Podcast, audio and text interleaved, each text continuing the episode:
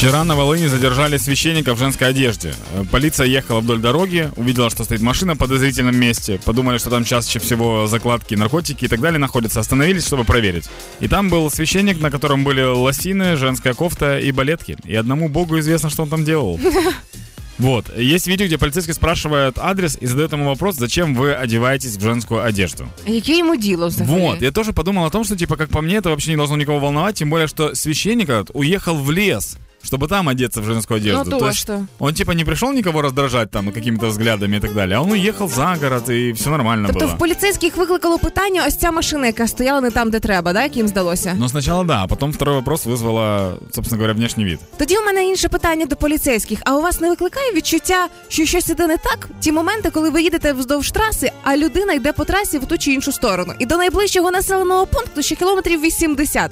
У вас не складається враження, що це люди інопланетяни, яких так рандомно випустили, знаєш, в якійсь точці, і вони кудись ідуть. Тому що я ніколи в житті не повірю, що людина піде м- е, за власним бажанням 80 кілометрів до найближчого села або до найближчого міста. Мені здається, цих людей треба ловити і запитувати, з якої вони планети, а не людину, яка поїхала розважатися, навіть якщо це священник у жіночій сукні. Во-первых, мне кажется, что это ты чем-то наболевшем говоришь. Ты Нет. однажды шла и тебя не подобрали просто. Ні, одного разу, не одного разу, а часто, коли я їжджу, я бачу е, люди, які йдуть вздовж траси, Да. і всі проїжджають повз них, і ніхто не зупиняється. І думаю, та як це ж так відбувається? Куди ж ви йдете і звідки? Чому посеред поля? А ты не помнишь, была новость где-то полгода назад о том, что бабушка из города в город шла, Да, что-то пешком? да. Ну, потому что ей так захотелось просто, и все, она такая, ну, пройдусь. Ну, не знаю, коли мені в останньому захотілося піти між містами.